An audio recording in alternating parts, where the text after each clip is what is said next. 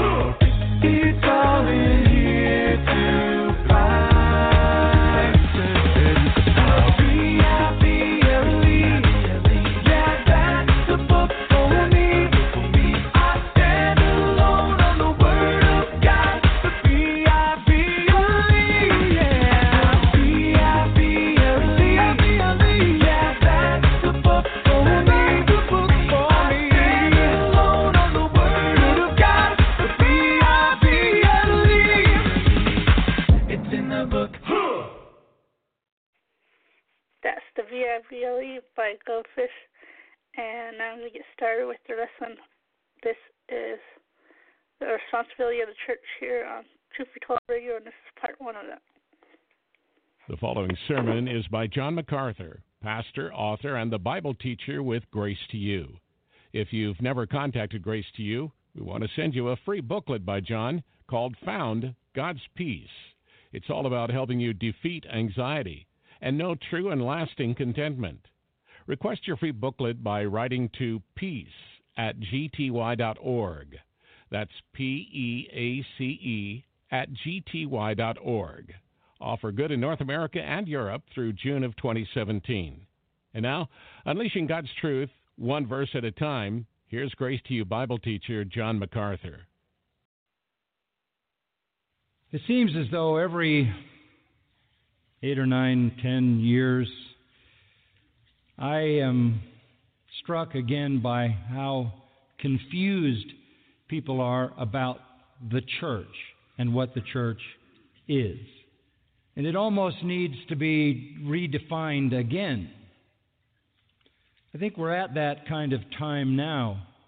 It's been a number of years since we have explicitly looked at what the Word of God says about the church. We are the church. We live as the church. We are the living, breathing church of Jesus Christ, so we understand our own life.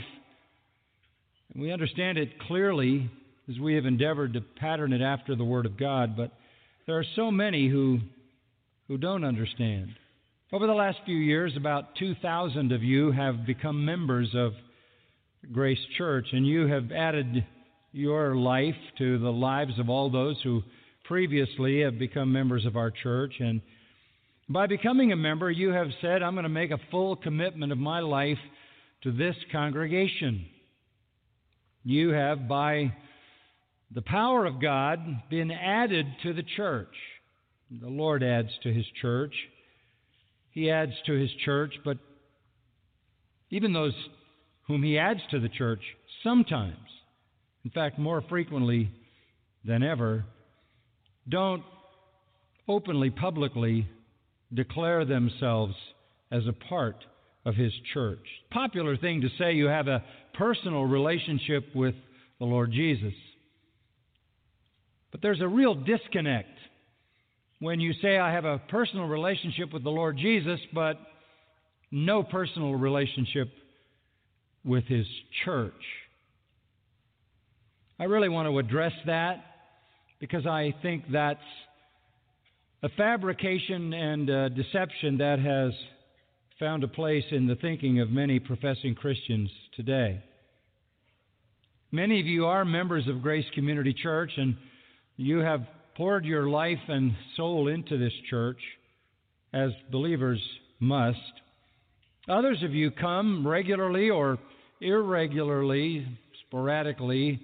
Some of you maybe just visiting us for the first time or in recent times you've started attending. But you're really on the outside looking in. You haven't identified, you haven't made a commitment, you don't see your relationship to local congregation as an absolute necessity. You haven't committed to faithful involvement. And it probably is due to some natural forces that are working against the spiritual forces that the Spirit of God is operating in your life. And you need to understand what, what is right, what you need to do. For the sake of those who are not members and looking in from the outside, and for the sake of those of you who are new members and maybe don't understand all that's involved in that, I want to make sure that I've discharged my responsibility as your shepherd to help you understand the church. And this morning I'm just going to give a, a personal uh, overview of the church, and then over the weeks that unfold after this, we'll dig down into some of the glorious details of the church. I need to speak to you as the shepherd that the Lord has given you for my sake and to discharge my responsibility before the Lord and for yours as well, so that you can be fully blessed by being fully responsive. And it's been a number of years since I've done this. Now let's kind of begin at the beginning. We all understand that God is sovereign, that He rules. We even know the terminology God is the great king over His kingdom. But there are two ways to understand the kingdom of God one is universal, and one is particular. God is the king over his, the king over his universal kingdom in the sense that he rules the universe throughout time and eternity, and he rules, therefore, all that is in his universe. He rules singularly as the triune God. No one can thwart his rule. No one can inform his rule. No one can alter his rule. No one can withstand the power of the execution of his will. He is the king over everything. This is repeatedly displayed in the Old Testament. In verses like Psalm 103:19, the Lord has established his throne in the heavens and his sovereignty rules over all. That sums it up. He rules over all, all that exists in his universe. That is his universal kingdom. He rules in the sense that he ordains all that is going on in the entire created realm. Angels, the natural universe, the spiritual universe, angels, demons, all persons. He rules over all of them. But there is another understanding of the kingdom of God that is more important for us at this moment, and that is the kingdom of God that is particular. By that we mean God's rule over his redeemed people. He rules over his redeemed people in a separate way. He orders all of the universe, he controls all of the universe.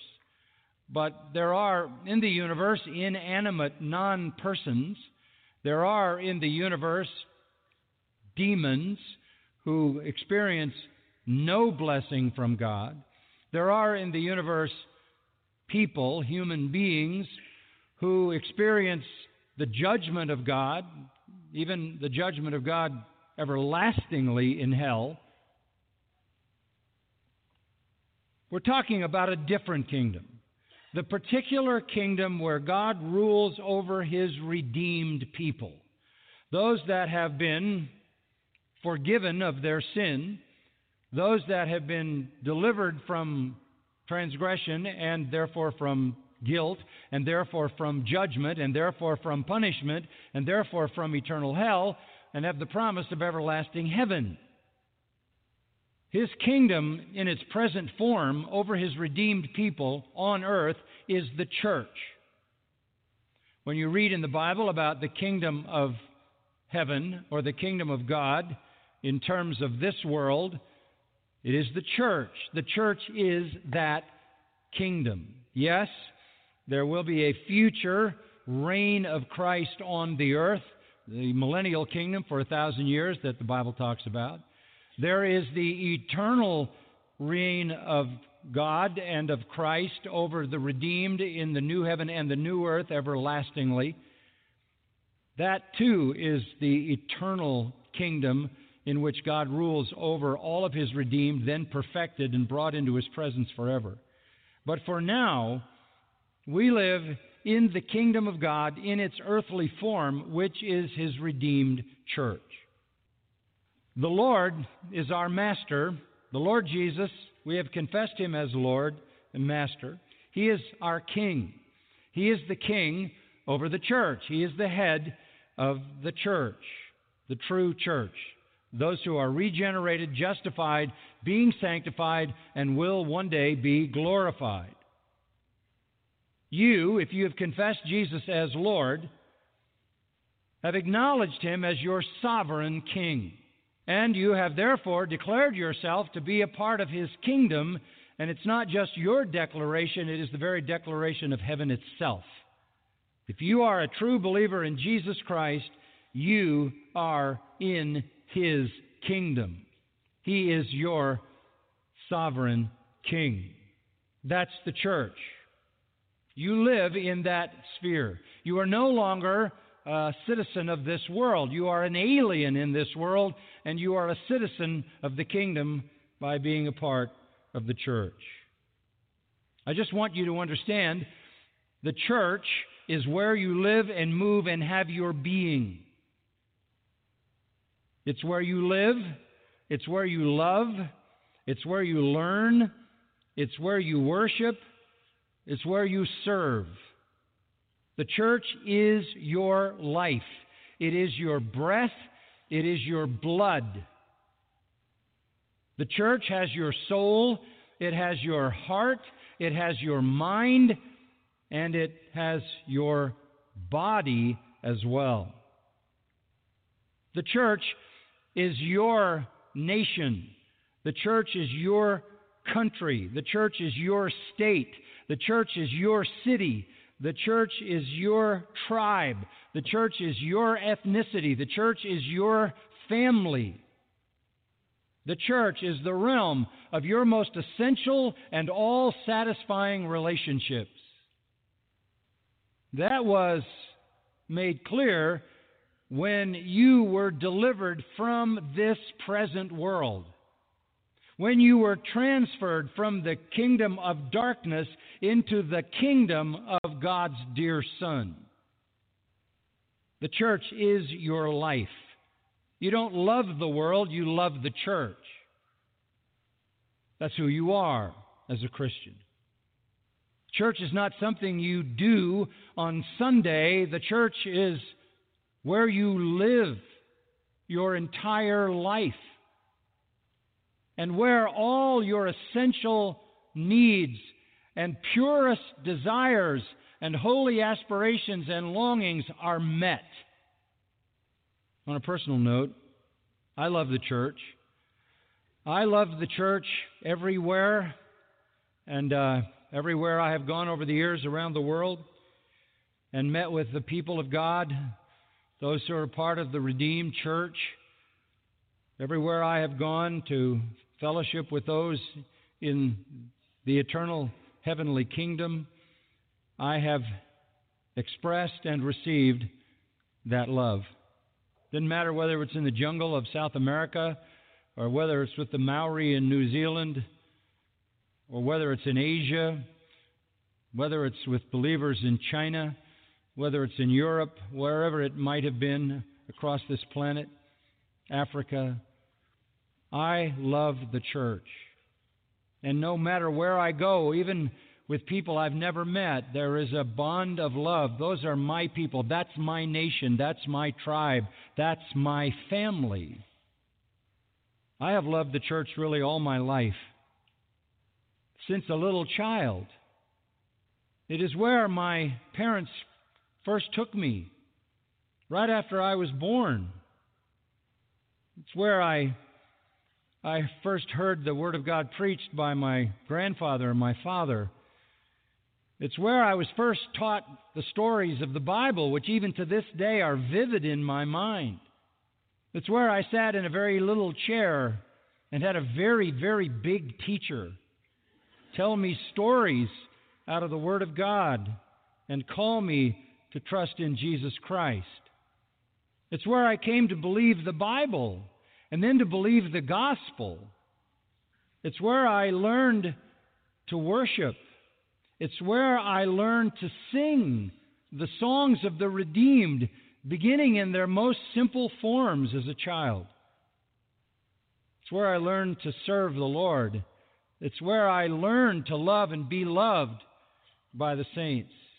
Church is the place my whole life where I've made all my friends.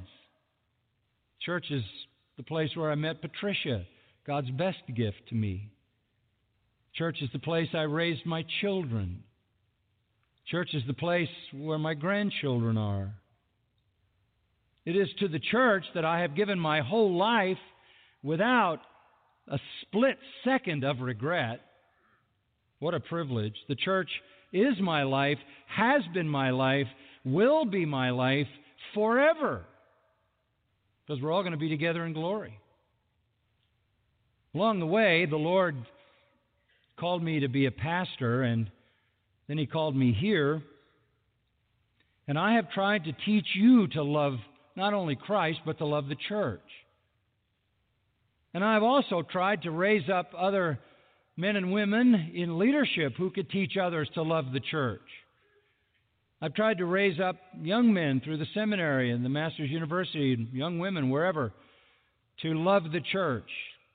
I, have had a lifelong love for the church that I want to share. We have a shepherds conference to try to help men love the church more and train God's people to love the church more. My Christian experience has never been about law, it's always been about love. It's never been about rules, it's always been about affections. It's always been that I love the Lord and I love who the Lord loves. I love the church. And I've tried to teach you over these many decades to love the Lord and to love His church. And you are good students. You have come to love the church. I see it in your faithfulness. I see it in your sacrifice. I see it in your giving. I see it in your serving. I see it in your joy. And all I have ever desired in service to the Lord was that the church would love Him and love whom He loves. I want you to understand the church. I don't want you to have any vague ideas about the church or your necessary relation to the church. I want you to be able to fully love the Lord and the church. And so, again, after many years, I want to go back and talk about the church. I believe that our Lord deserves the love that he demands for himself. And I believe he deserves the love that he demands for his church. And in all honesty, I am greatly disturbed with the popular idea that you can have a personal relationship with Christ and be detached from the church. That is just a very odd and unacceptable disconnect. Like saying I'm connected to the head but not to the body. Makes no sense. But it is becoming increasingly popular to say, I have a personal relationship with Christ, but no real relationship to the church. Then I would say immediately your relationship with Jesus Christ is far from what it ought to be. Because loving Him and not loving His church is not acceptable to Him. Rarely do I hear people talk about commitment to the church, love for the church, devotion to the church, even covenanting to be faithful to the church, joining the church, being a member of the church. We have some trends that the culture is imposing upon us that drive people away from this commitment. Trends, I guess you could put them under a couple of titles. One would be ecclesiastical consumerism, where I have a personal relationship with Christ and I sort of live my Christian life uh, based upon whatever appeals to me. I'm over here, I'm over there, I'm here, I'm there, I'm bouncing around and shopping my Christianity. No long term relationships, no deep devotion, no lasting spiritual dynamics among the people of God with whom I live. I'm a shopper. I'm a consumer. And that's the world we live in. And I consume my Christianity in the doses and the forms that appeal to me. It's about me. You can go so far as to create your own media religion. You have the music that you want to listen to on your iPhone or whatever other device you use.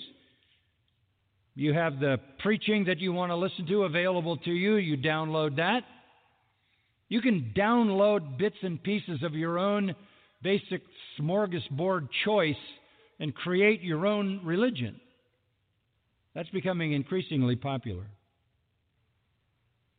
Sort of personalized media church. Another thing that I think is very threatening to the reality of life in the church is cyber church auditing the church from a distance. Auditing the church from a distance. I don't go to church, but, but I, I tune in live stream or I listen on the radio or my church is on TV. That's not even close to fulfilling what the Lord expects out of a believer. What happens with ecclesiastical consumers and cyber church people and self styled media religionists is that they neglect all that a church really is. And that starts with they neglect the ordinances baptism, the regular time at the Lord's table, corporate worship, mutual ministry, service. They also avoid accountability.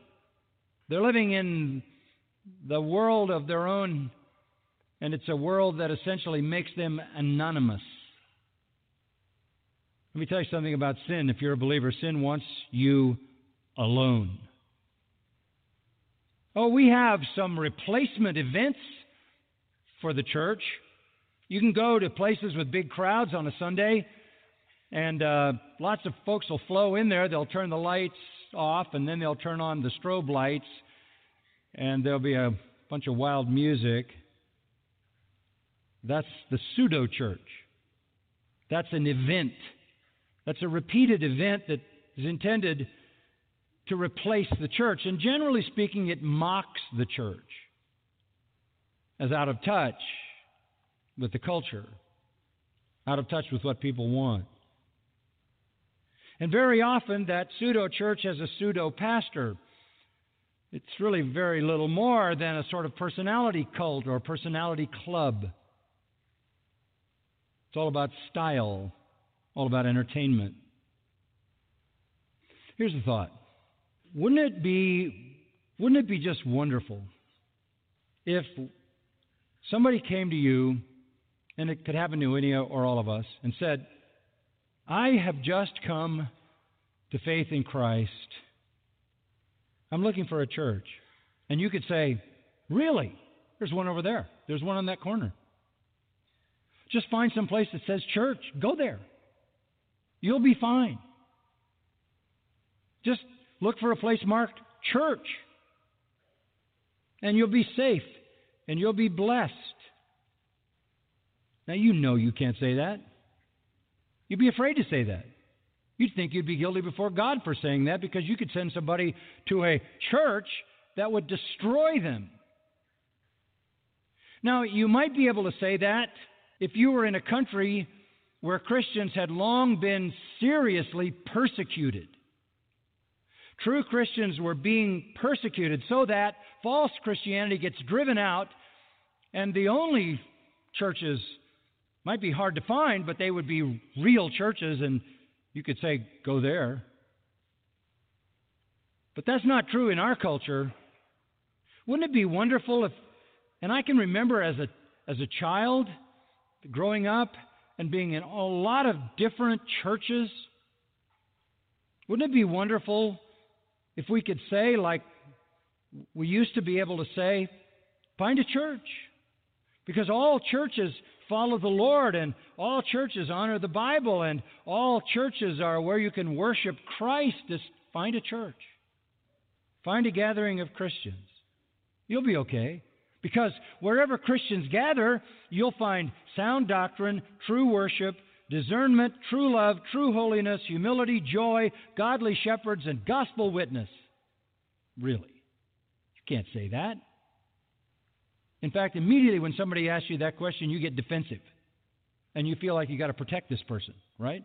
You can't go there. Don't go there. Don't look between here and the freeway. Don't go anywhere but here. I can just tell you. Can't say that. You can't say that. Why is it so hard? Why, why do we get mail and constantly, I can't find a faithful church? After all, it shouldn't be difficult. What does uh, Scripture say a church is? Well, here's what it says the church is heaven on earth. It's going to be a heavenly experience brought down to earth. It's not going to be anything like the world. The church is, is going to be the place where you hear the truth proclaimed because the church is the pillar and foundation of divine truth. It's the gathering of true worshipers worshiping in spirit and truth. It's a collection of God glorifying, Christ honoring saints, fellowshipping in love and service to their King and to each other. It's people literally burning with a passion for holiness and Christ likeness. A church is a fellowship where the superficial is replaced by the supernatural and where carnal desires are replaced by spiritual desires. That's a church. A church, I think, is defined by its desires. The best definition of boredom that I ever read is this boredom is the desire for desire. When you've reached the point where you don't want anything, that's boredom. That can't be true of a Christian. I don't need to be entertained. That's not what I desire. I have desires, very strong desires. They're holy aspirations and holy affections. And the place where my deepest and most lasting and penetrating desires are all fulfilled is in the life of the church. Nothing outside the church satisfies my desires because those desires are cultivated in the new creation and by the work of the Holy Spirit.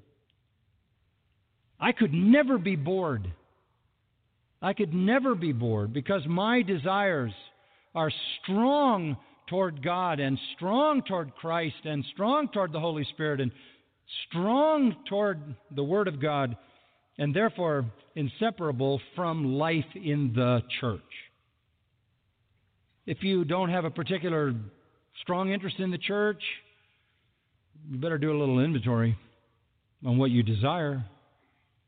The world can suck you up, and you can desire a whole lot of things that will intrude on and curtail what you really ought to desire. Things that can only be satisfied with a full commitment to the church. I can't get here enough. I can't get here fast enough. I can't stay long enough. Because it's in the communion of the saints, in the life of the church, that all my highest and best desires are satisfied. Now, when we hear about contemporary churches today, we hear words like this radical. We are a radical church, or we are a transformational church, or we are an extreme church, or we are um, an awesome church, or we are an emergent church, or we are an alternative church, or we are an innovative church, or we are, I've even seen, an explosive church. Really. I don't need high energy. I don't need high emotion. I don't need creativity. I don't need cultural savvy. I do not need to be entertained. Those are not my desires. If you're chasing high energy and entertainment, you're running from the church. I don't need a radical, contemporary, transformational, extreme, awesome, emergent, alternative, innovative, explosive church. I don't need that. I just need an ordinary church. There is an ordinary church. There's an ordinary church. I just wish churches were ordinary so that we could say to people, just pick one. It used to be a lot more ordinary when I was young. And now churches can be the most dangerous place in the community. So, what is an ordinary church? What do you mean an ordinary church? I mean a normal, customary, regular, common, ordinary church. What would that be like? Well, here we go. You'd have a saved congregation. A saved congregation. That's a church. They would be subject to the authority of Scripture gladly. They would be led by mature, godly pastors and teachers. They would be devoted to sound doctrine and serious theology. Their worship would be elevated, beautiful, and have a tone of seriousness. They would be constantly in prayer. They would hold strong convictions based on sound doctrine. They would be spiritually discerning. They would be protective of God's flock, protecting them from all sin and error. They would be pursuing holiness and humility, loving each other sacrificially, discipling one another, and proclaiming Christ by corporate testimony and individual witness. That's a church. That's an ordinary church. Just ordinary. That's what Scripture says the church should be. Try to find one. Not easy. By the sweet providence of the Lord, here's one that ascribes to God the glory and seeks to be this kind of church. We've always wanted to be just an ordinary church. We have an extraordinary Lord, but we want to be an ordinary church. The Lord is extraordinary because there's one of Him. We're ordinary because there should be thousands of us. We don't want to be known for uniqueness. We don't want to be known for cleverness. We don't want to be known for innovation. We don't want to be known for our ability to adapt to the culture. We just want to be the ordinary church doing what our extraordinary Lord desires so that all the glory goes to Him. Now, so what is your responsibility or commitment to the ordinary church? You have one here. So, what's your relationship to this church? Is it marginal? Is it sporadic? Is it indifferent? Or is it full commitment? This is your family. These are your people. This is the kingdom in which you live. Even in the book of Acts, they knew the church. 3,000 people are converted on the day of Pentecost. How did they know? They counted them, they knew who they were. Later on in the few chapters in the book of Acts, 5,000 more added to the church. You come into chapter 6, and they're already trying to figure out how to minister to the needs of certain widows. And, and they've got men who teach and uh, men who can oversee those ministries that are called deacons. The church begins to have to care for its people. And all through the pattern of the New Testament, the church is expressing its love for the Lord by demonstrating its love for each other. The apostles write letters to the church to inform the church and to inform church leaders of those things that are critical for the life of the church. Members were tracked in the book of Acts. If you went from one city to another, there were letters of commendation which you took with you so that that new group of believers would know you were a Christian and you would come with the commendation of a church in another place. Paul talks about those letters of commendation. New Testament letters are written to churches.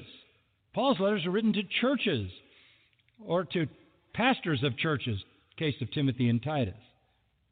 The general epistles of Peter and James were written to believers collectively. You didn't have a personal relationship with Christ without a personal relationship with the church if you were living then, because the only way you heard from God was when a letter came that was inspired by the Holy Spirit and read to the church. All the epistles, basically, either to the leaders of a church, responsible leaders in the church, or to the church. I just don't understand how it is that evangelical professing Christians have come to treat the church with indifference. It's just an evidence of the cheapness of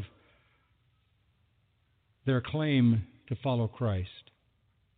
Now, let me just wrap up for this morning by giving you a few ways to see this. You may be ignorant of the church, and, and, I'm helping to fill in some of the gaps in your understanding. You may have been indifferent toward the church, disconnected from the church, looking in but being outside because you're ignorant. You didn't know what your responsibility was. Um, I hope I've helped a little bit with that. You may be fighting against a desire to hide your life, which doesn't help you. Sin loves to have you alone. You may dread uh, responsibility that might be given to you because you're very satisfied to be doing the things that you want to do. Whether it's ignorance or whether it's a fear of letting your life be manifest, or whether it's not wanting to be given responsibility, whatever the reason, none of them are pleasing to the Lord. You are, if you're a true believer, you're the church. This, this isn't the church. This facility isn't the church. These buildings aren't a church. The people are the church. And your response to what the Lord expects of you in His kingdom can be laid, I think, hard on you with just some perspectives. First of all, it's an obedience issue. It's an obedience issue. The New Testament doesn't know anything about a person connected to Christ and not connected to the church. Not fully connected to Christ and fully connected to the church. We are Christ's. We live in Christ. Christ lives in us. We live in the church. That we are the church. There is no separation. It's an obedience issue. Will you be obedient? Will you submit to those that are over you in the Lord, who are responsible to shepherd you and have to give an account to God? Will you be obedient to what the Lord wants? He wants you involved in His church fully. Secondly, it's not only an obedience issue, it's a fellowship issue. In Hebrews 10, it says, Forsake not the assembling of yourselves together, as the manner of some is, there are some people who forsake the assembling. Why do we want to assemble? What's the point? He says that you might stimulate one another to love and good works and that you might encourage one another. So here's how fellowship works it's not about what you get, it's about what you give. Don't forsake the assembling of yourselves together so that you can stimulate others to love and good works, so that you can encourage others. You're not coming here to receive, you're coming here to give. This is where you give your life. It's a fellowship issue. We need your spiritual gifts.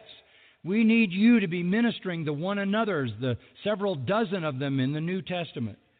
We need the mutual burden bearing, care, love, friendship, fellowship, communion, which is so purifying, encouraging, upbuilding, uplifting, strengthening. It's a fellowship issue. Thirdly, it's an authority issue. I've already hinted at that but it's an authority issue. You need to be trained, you need to be discipled, you need to be led, you need to be admonished, you need to be warned, you need to be reproved, rebuked, exhorted, instructed, edified.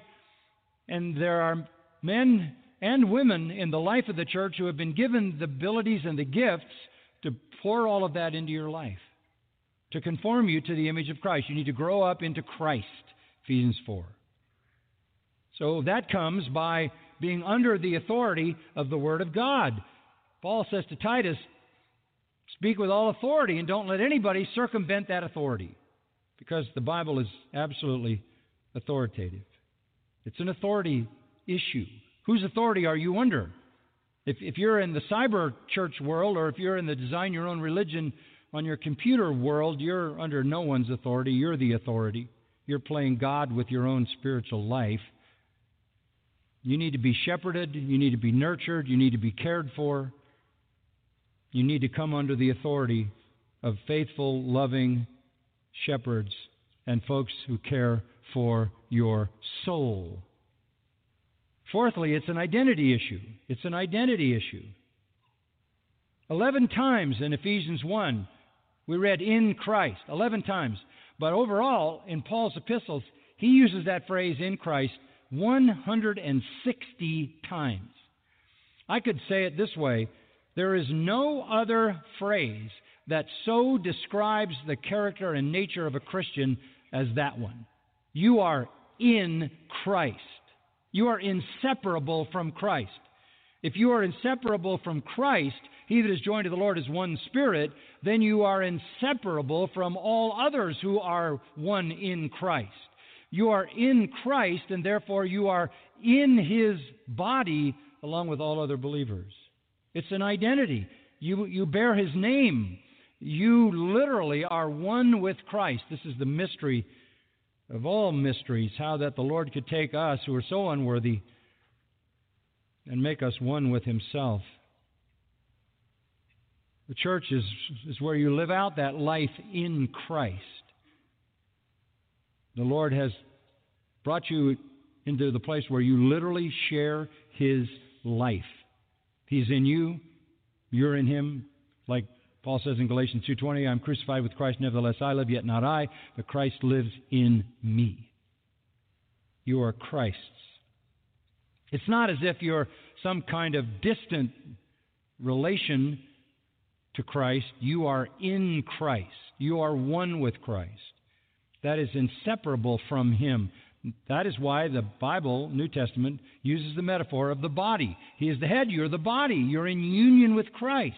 How can you not be in constant communion with His living body, the church? And fifthly, it's a loyalty issue. You're called and gifted to show love and ministry to others. It's about loyalty. Are you so consumed with yourself that you have no thought of what gifts the Spirit of God has given you and what responsibilities the Spirit of God has laid for all of us so that you want to discharge that on behalf of others? The church is where you come to serve others, and in so doing, you're served. You have no loyalty to your family, no loyalty to your people, come out of isolation. Love is, of all things, loyal loyal. And then, as I said, it's a ministry issue. It's a ministry issue. What's your ministry? What are you doing collectively with other believers to advance the name of Christ and the kingdom of God? What are you doing? When I talk about ministry, I'm talking about what the New Testament calls the fellowship of serving. It's endless here at Grace. It's absolutely endless. The ministries that go on here, the collections of people that are engaged in ministries 24 7, non stop. How are you engaged? How are you engaged in the fellowship of serving? So, I'm talking to you about an obedience issue, a fellowship issue, an authority issue, an identity issue, one with Christ, a loyalty issue. Do you, do you love the family? And a ministry issue. What are you doing along with other believers in a ministry advancing the kingdom? And then it's a truth issue, number seven. It's a truth issue. People who jump around get a kind of a, an eclectic understanding of truth. People who are part of a church that is faithful to teach the Word of God get a systematic understanding of the Word of God. That's why we talk about so often the necessary expository ministry of the pulpit, so that we're teaching you the Word of God in the same way that the Lord inspired the Bible. It's a book that goes from beginning to end, and it reasons and goes through the logical process of unfolding truth. You can't hit and miss, pick and choose and get a cohesive doctrine. It's a truth issue. In your church where you're committed and faithful, there should be continuity of teaching, integrity of doctrine, because obviously the truth saves us, the truth sanctifies us, the truth comforts us. It's the most important thing in the world. We don't want to be children tossed to and fro and carried about by every wind of doctrine because we're ignorant. It's a truth issue. And then finally, in my little list, it's an evangelism issue. It's an evangelism issue. You say, Well, I, I talk to people about the Lord all the time. Well, I'm glad you do that. You should do that. But let me tell you what our Lord said about evangelism. Listen to these words John 13 34. A new commandment I give you that you love one another, even as I have loved you, that you also love one another. Now, that's a high standard, right? Love one another as I have loved you. Ask yourself, how had he loved us? Greater love has no man than this, that a man lay down his what? His life for his friends. So, how did he love us? Supremely. How did he love them that very night when he was headed to the cross? He loved them by doing the lowliest possible duty, he washed their filthy feet. He loved them humbly. He loved them sweetly, graciously, generously, sacrificially. So the Lord says, This is the new commandment now. I want you to love one another as I have loved you. And then he says this By this, all men will know that you are my disciples if you have love for one another. So, do the people around you that are non Christians know you love Christ because of how obviously you love His church? Is that defining in your life?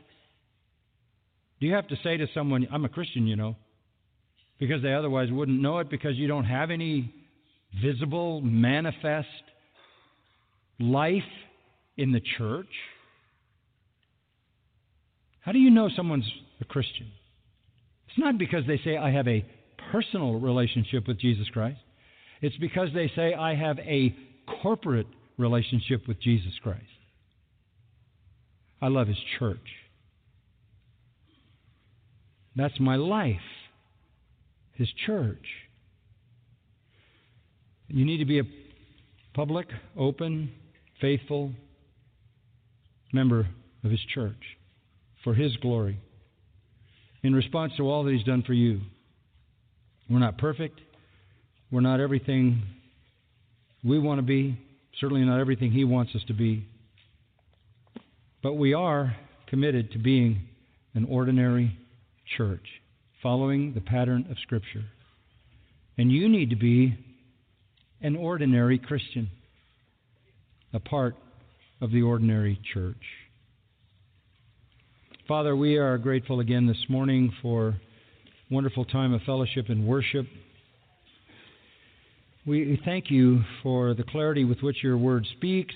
Thank you for what you've done here in this congregation through the years, for your blessing which has been showered on us.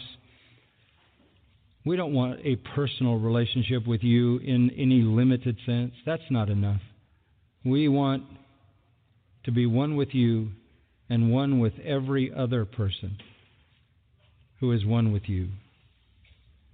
We want to show the world the truth of the gospel and our salvation by our love for the church, which is the evidence of our love for the Savior. How can we say we love you, Lord Jesus, if it isn't obvious how much we love your church? The church you love and for whom you gave your life. Help us, Lord, to be all that you want us to be. Amen. You've been listening to John MacArthur, Bible teacher with Grace to You. For free access to all of John's lessons and a listing of study Bibles and books available for sale, visit Grace to You's website, gty.org. And for details about the Masters University where John serves as president, go to masters.edu. John MacArthur and Grace to You reserve all copyright protection under applicable law. Our copyright policy is available at gty.org and includes instructions for and limitations on duplicating this digital file.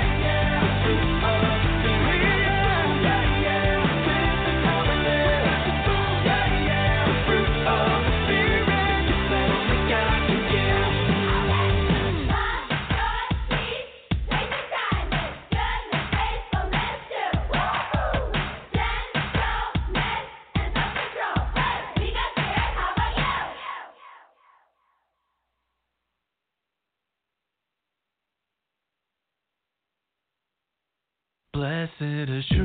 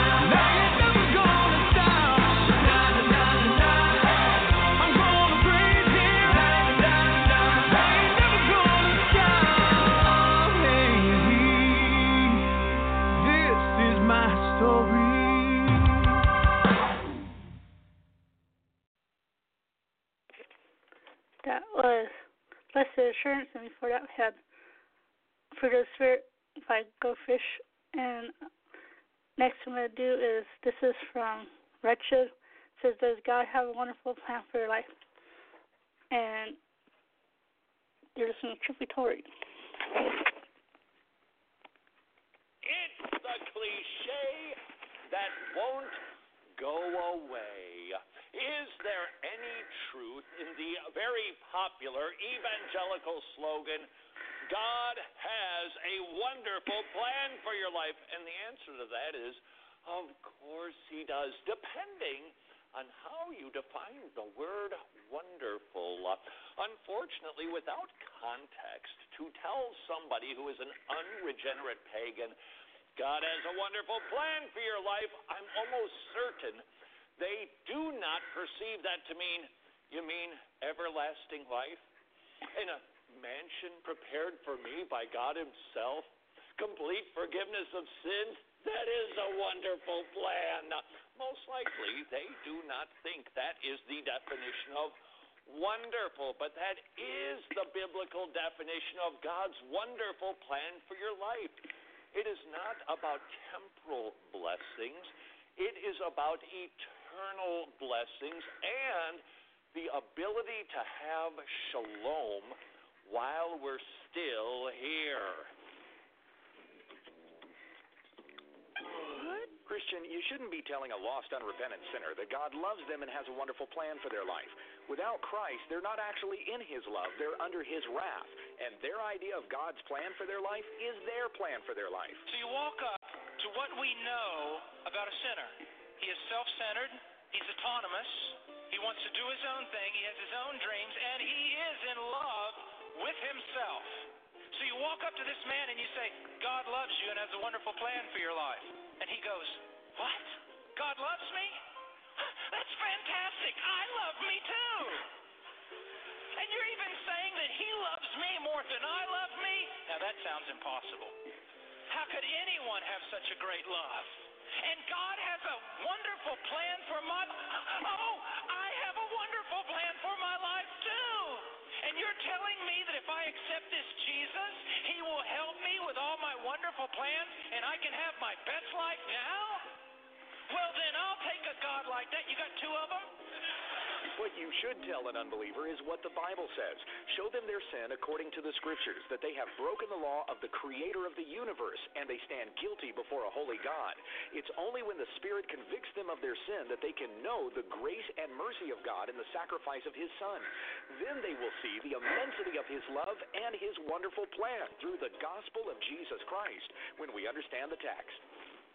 God has a fantastic, beyond our wildest imaginations and dreams planned for our life. Why? Because we have so great a salvation. The focus of God's wonderful plan is not becoming successful or wealthy or entirely healthy. It is focused on the gospel of Jesus Christ. That's what Paul meant when he said, No eye is seen, no ear is heard. It wasn't talking about heaven per se, it was talking about God's plan of redemption. That is what makes life wonderful. Even if you live in the poorest place on the planet, even if you are enduring a very bad diagnosis and medical regimen to make you healthier. You will endure with a sense of it is well with my soul no matter what you are going through when you recognize my biggest problem has been solved. Whatever confronts me today, it's peanuts compared to facing the wrath of God. That issue has been resolved for me by His Son. And now, when we stare at that, and when we realize that we have been forgiven by God and spared from his rod of judgment, we go, ah, frankly, I don't even care all that much about what's going on right here. A question from Ray Comfort that is quite poignant. Let's just say the date is September 10th, 2001. And you are visiting a couple of buildings known as World Trade Center Towers 1 and 2, and you know the next day airplanes are going to fly into those buildings and kill 3,000 people. What would your message be?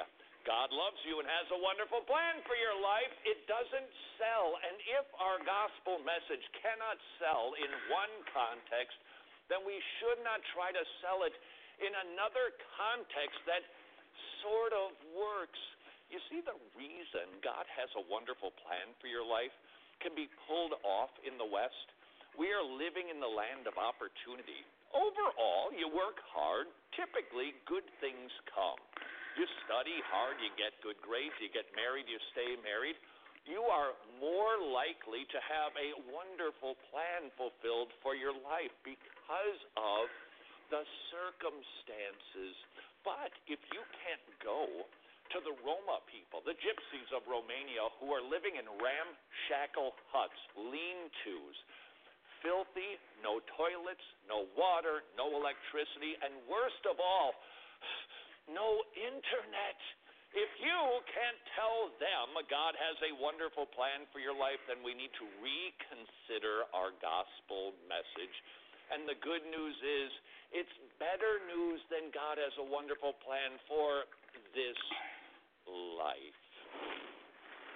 Whether you like it or not, if you join the Wretched Club, we can produce more videos like the one you just saw. Would you please consider supporting us by becoming a Wretched Club member?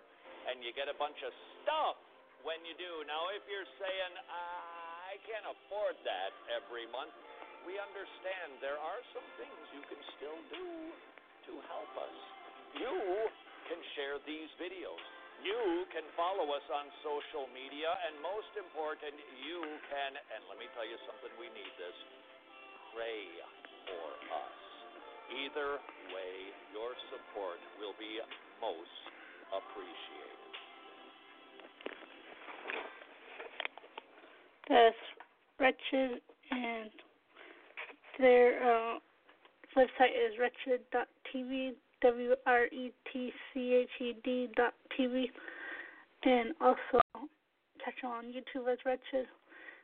And next one I'm gonna do is play a song. This is called Before Throw God by Go Fish. Here on Tributary.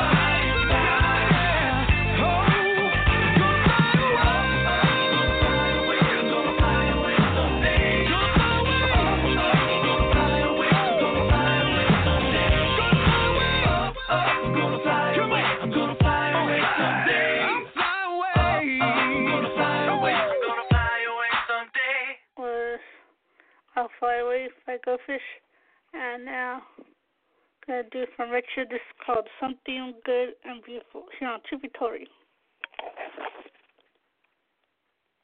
Are you familiar with the Tomorrow Clubs? I love this ministry. I love it a lot.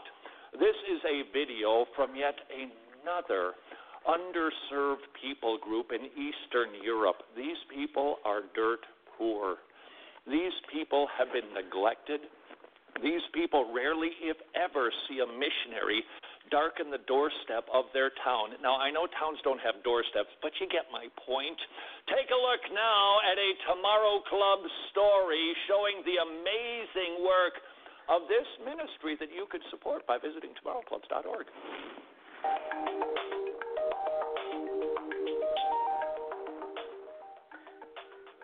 My name is Yuri. I am from Turbavka village. There is no church in my village and no Christians. Three years ago, we started a Tomorrow Club in our village, and now about 30 kids come to the club. I believe God Himself started this club for the children of our village. We meet in the old House of Culture. It's very cold there, but the kids don't care. They love to come to the Tomorrow Club. They love the program and the team of leaders. This is the only place where children have an opportunity to learn about God, pray to Him, sing, and play. Most of the kids come from families with low income where parents abuse alcohol and drugs. The Tomorrow Club is an oasis of something good and beautiful in their difficult world. I thank God for it.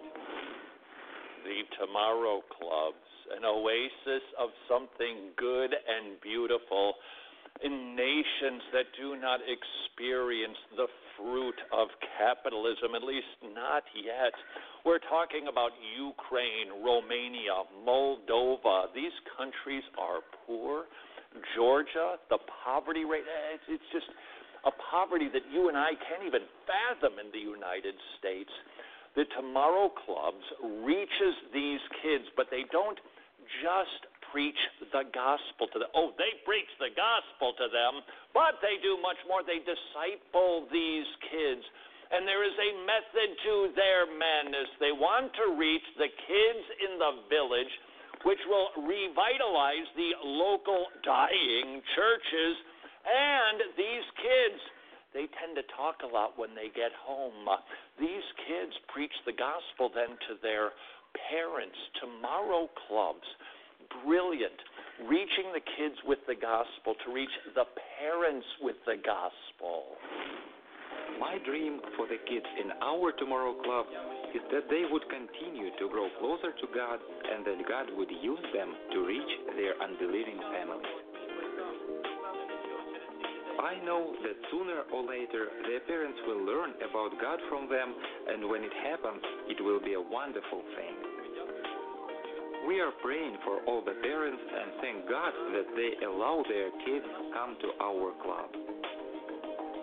It is a great gift and a blessing for our little village to have a Tomorrow Club. These kids are our future. When we teach them and invest in them, we can help shape who they will become. I want to thank all the supporters of the Tomorrow Clubs. Maybe they don't understand the significance of their support, but I want to let them know that they are doing very important work. They are investing in our future, and may God bless them. $30 a month to make 30 disciples. It's even a good deal. If you would like to join the hundreds of wretched people who support at least one Tomorrow Club, visit tomorrowclubs.org. Whether you like it or not, if you join the Wretched Club, we can produce more videos like the one you just saw. Would you please consider supporting us by becoming a Wretched Club member? And you get a bunch of stuff when you do. Now, if you're saying, I can't afford that every month, we understand there are some things you can still do to help us. You can share these videos.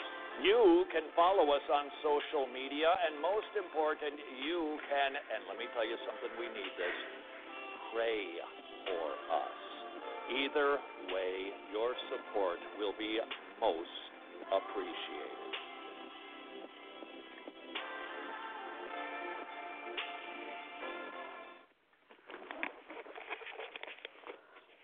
That's the uh, Wretched talking about Tomorrow Club. Um, if you can't give like the whole thirty dollars, I think they could like give partial money to them, uh, donate to them. And see. What I'm gonna do now is this is I'm play from Answers in Genesis here on Be Told. Fossils. Where'd they come from? This is Ken Ham on a mission to call the church back to the authority of God's Word. Fossils are often thought to be millions of years old and the result of slow and gradual processes over long periods of time. But did you know the Bible provides a much better explanation for the origin of fossils? In Genesis, we read about the global flood of Noah's day. This catastrophic event would have ripped up miles of sediment and redeposited it in layers. Billions of organisms would have gotten trapped and buried in this sediment, eventually becoming the fossils we dig up today. This didn't take millions of years. It took just a few short months during the flood. Yes, the flood explains why we find billions of dead things buried in rock layers laid down by water all over the earth. Want to learn more about fossils and the flood and our life size Noah's Ark? Go to our website at AnswersRadio.com. Also, listen to this program again at AnswersRadio.com.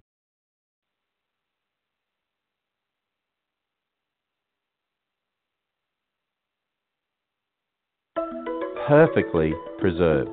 This is Ken Ham, president of the life size Noah's Ark attraction in northern Kentucky.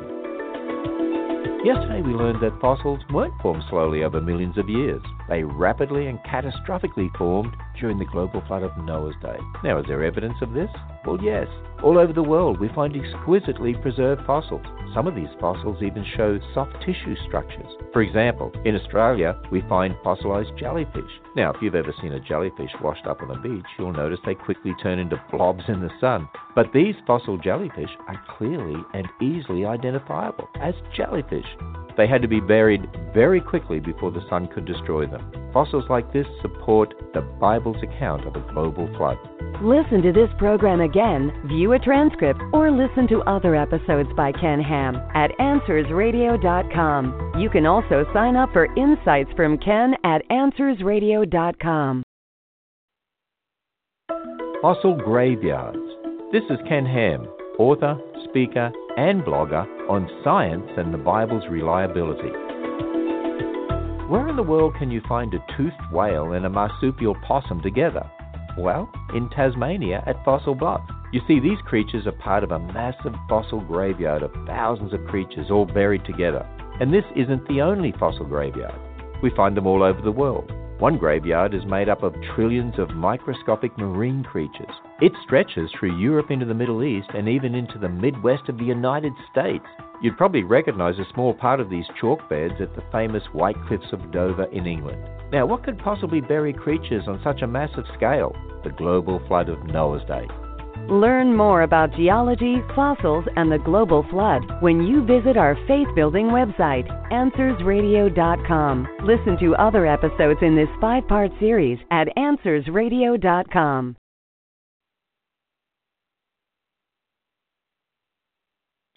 Living fossils?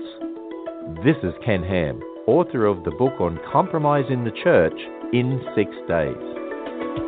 In 1938, a fisherman pulled up an odd looking fish. It was a coelacanth, a fish that secular scientists thought went extinct 70 million years ago. Then in 1994, a park officer accidentally found a Wollemi pine tree in Australia. Now, these pine trees were thought to have gone extinct 200 million years ago. What do living fossils like this tell us?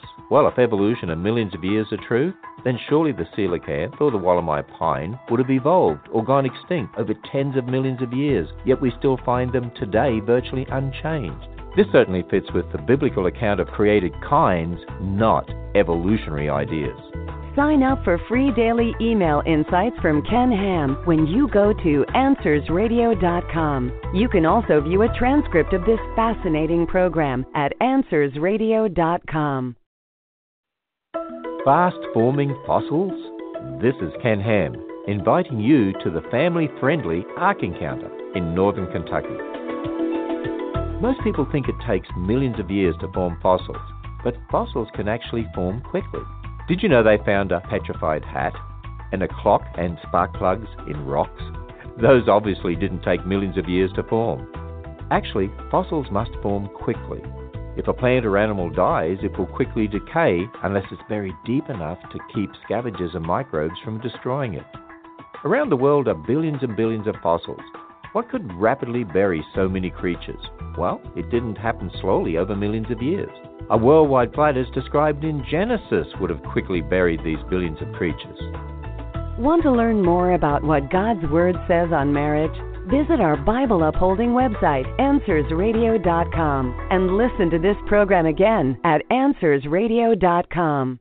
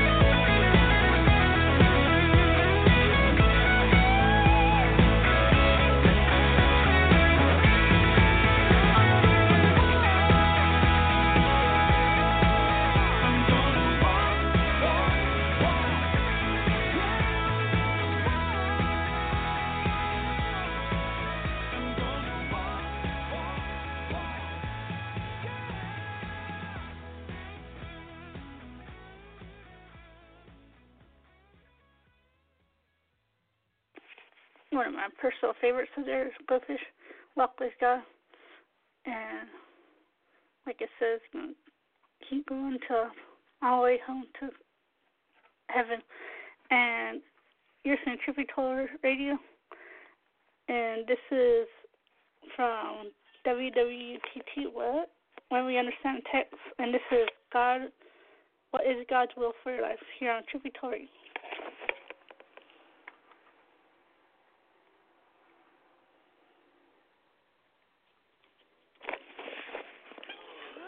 What is God's will for your life?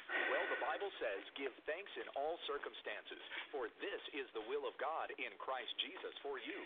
Not the answer you were looking for? That's probably because what you actually want is to have your fortune told. Many ask about the will of God as though it's the Christian equivalent of wishing upon a star. When they talk about God's will for their life, what they're probably talking about is the hopes and dreams they have, and it's God's will for them to have them. But the Bible isn't going to tell you what career you should pursue, or where you will live, or what tax bracket you should be in, or whether you should get married or not get married. For those kinds of questions, the Bible says wisdom is found in an abundance of counselors. Ephesians 5:15 through 17 says this: Look carefully then how you walk, not as unwise but as wise, making the best use of the time because the days are evil. Therefore do not be foolish, but understand what the will of the Lord is. Now, understanding the will of the Lord doesn't mean what he's going to reveal to you in a vision or a dream or some false prophet trying to con you. It's understanding what he's already revealed in his word. Know what the word of God says and how to apply it, and it will make you wise. The Bible also says, For this is the will of God, your sanctification, that you abstain from sexual immorality, that each one of you know how to control his own body in holiness and honor. So, what is God's will for your life? That you praise him in all circumstances, and that you live holy lives in Christ Jesus, according to his word, the Bible, when we understand the text.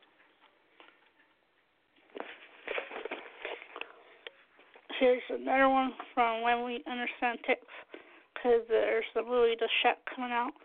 So this is about the Shack.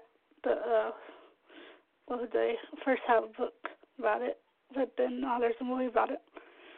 So here we go. The Shack versus the Bible here on Truth Be Told. The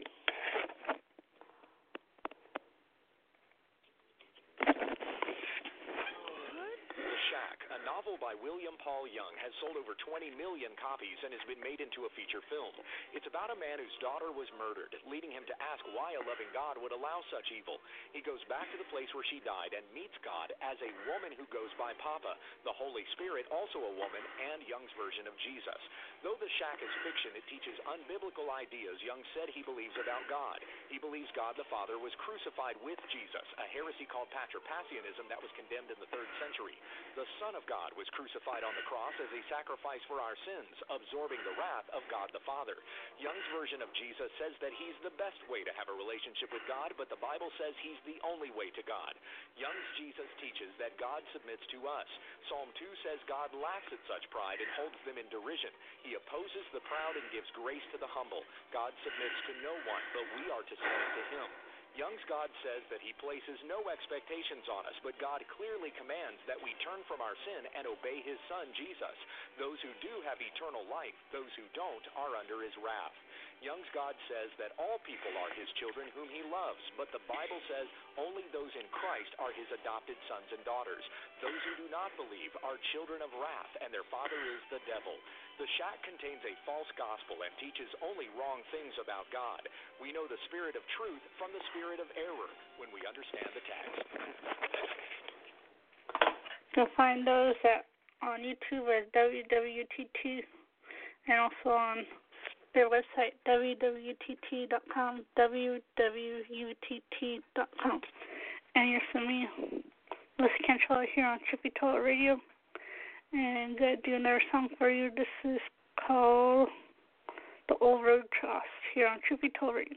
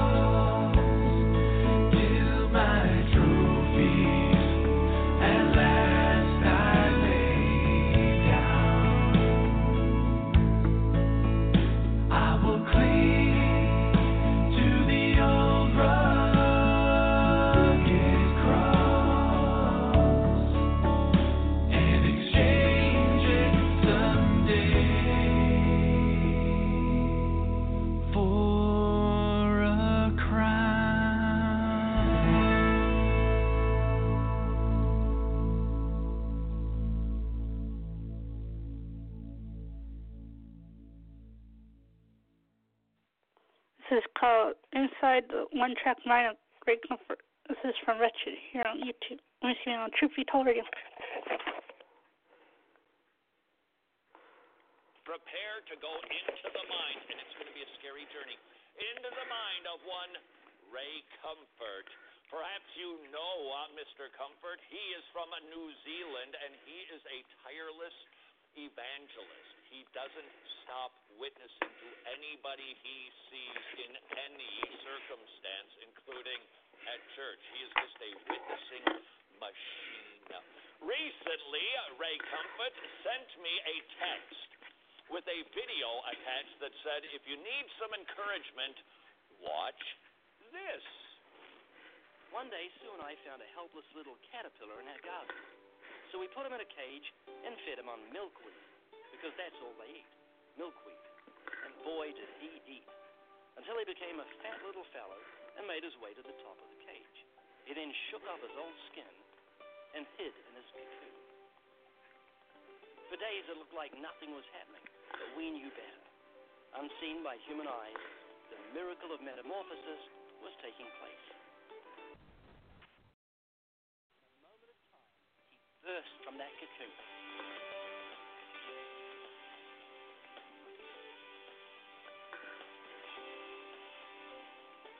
And so we put him in the sun to let him be what he was created to be.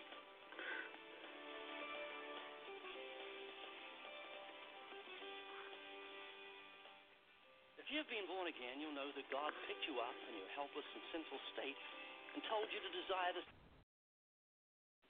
soul delight itself in fatness. You obediently shook off that old sinful fleshly nature, and then he hid you in Christ.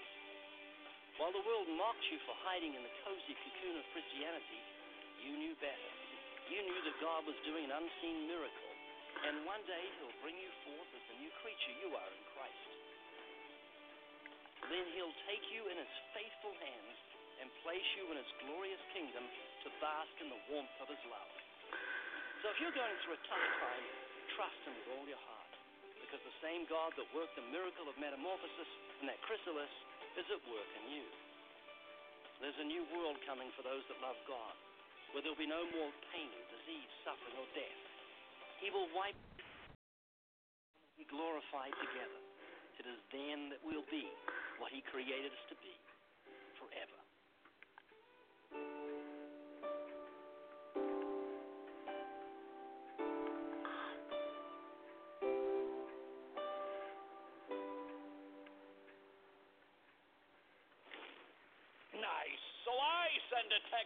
text back to Ray laying down the gauntlet. All right, Mr. Gospel Analogy Boy. How's about doing a video with a rusty razor, shaving cream, and an ingrown whisker? Ah! And then he sent back this text. Did you know that every hair on your sinful head is numbered, and that every whisker is seen by God, even the ingrown ones? Did you know that religion can't save you from sin on the day of judgment? That's like using an old rusty razor. It's not going to cut it.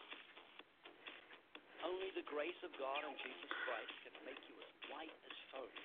Repent and trust alone in Jesus, and God will forgive and cleanse you in an instant. Then you'll have something to smile about. Told you! It was a scary journey into the mind of Ray Comfort, who never stops evangelizing. Uh, may we all be as focused. That was from Wretched, and you could hear that again uh, or see it later.